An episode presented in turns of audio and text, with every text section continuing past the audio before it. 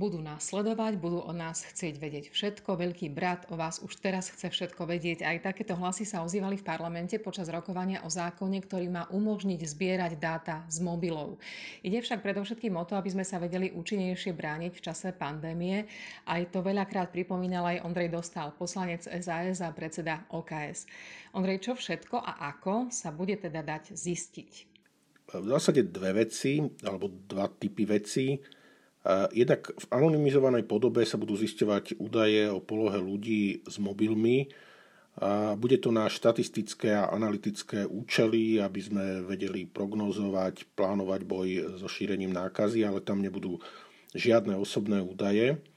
A v neanonymnej forme by to mali byť údaje o polohe ľudí, ktorí boli pozitívne testovaní na koronavírus a zároveň aj údaje o tom, ktorí ľudia sa s nimi počas dvojtyžňovej lehoty, keď mohli prenášať nákazu, fyzicky stretli.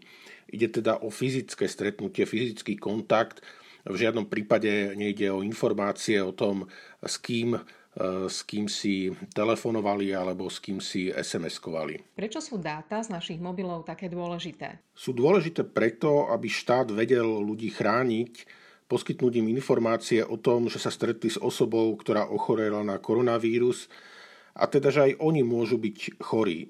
Informácie dostanú preto, aby mohli sami seba chrániť a aby mohli chrániť svojich blízkych, aby mohli vedieť, že aj oni sú potenciálne chorí, aby sa mohli dať otestovať, aby vedome neroznášali tú nákazu. Podľa mojich informácií sa uvažuje o tzv. českom modeli, ktorý umožňuje využívať lokalizačné dáta z mobilných telefónov iba so súhlasom osoby, ktorej sa to týka, teda ktorá bola pozitívne testovaná na prítomnosť koronavírusu a v podstate tejto osobe pomáha spomenúť si, aké kontakty absolvovala v priebehu posledných dvoch týždňov, spomenúť si na to, s kým som sa stretol a koho som teda potenciálne mohol nakaziť. Počula som aj námietku, že bez následného hromadného testovania sú tieto vyzbierané dáta z mobilov len polovičný progres, ale už dnes vláda slúbila, že sa bude viacej testovať. Samozrejme, testovať oveľa masívnejšie ako doteraz je veľmi dôležité.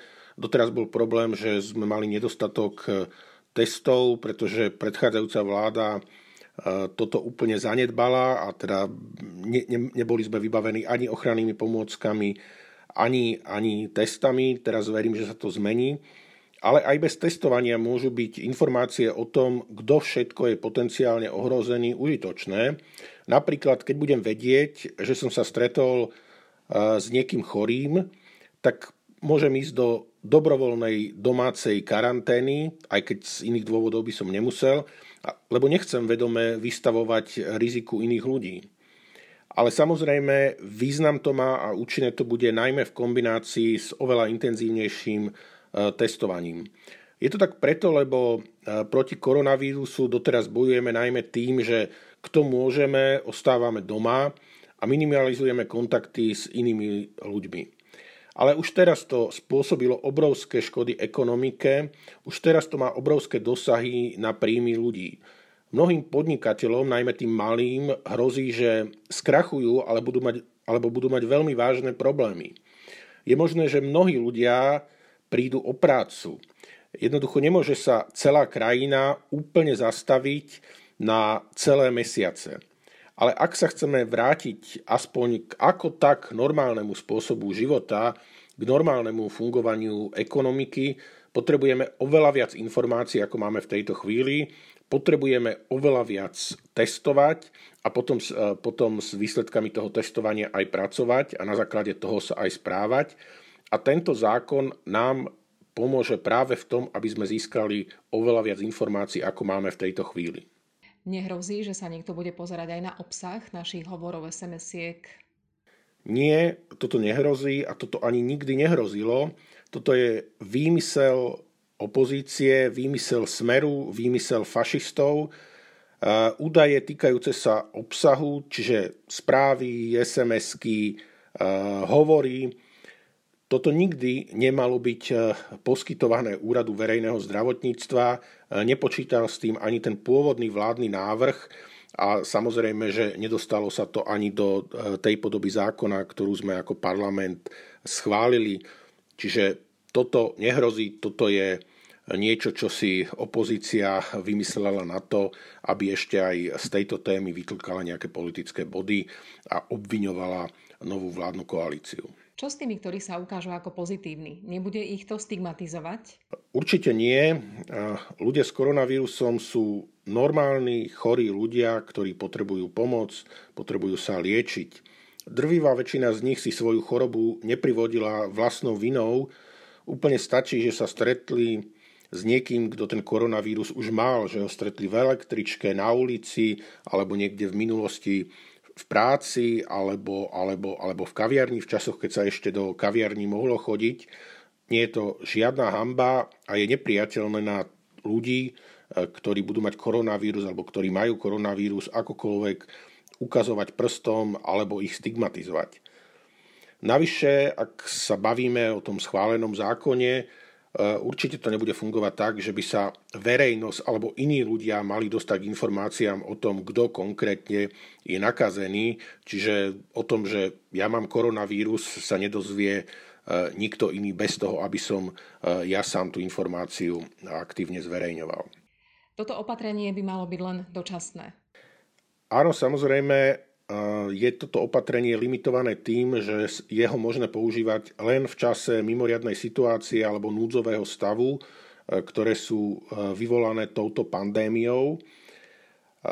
Čiže ak tu nebude núdzový stav, tak nebude možné takto postupovať, nebude možné údaje od mobilných operátorov sprístupňovať úradu verejného zdravotníctva. Je tam aj druhá poistka, že to bude platiť iba najviac do 31. decembra 2020.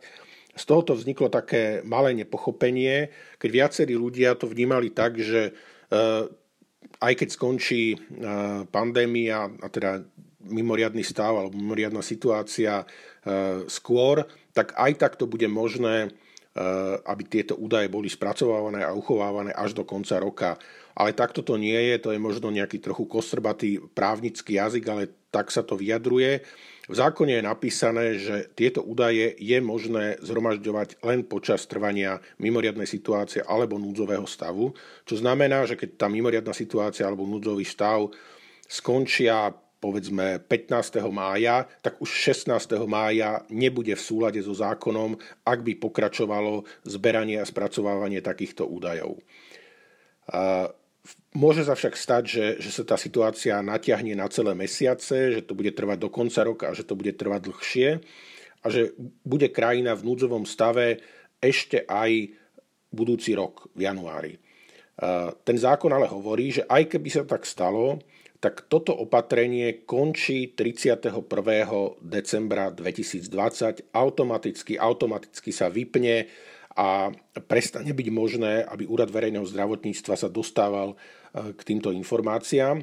Samozrejme, ak by taká situácia nastala, tak parlament môže predložiť e, e, dobu trvania tohto opatrenia, ale ak to nespraví, tak toto opatrenie skončí 31. decembrom 2020 aj v prípade, že by sme ešte stále boli v núdzovom stave.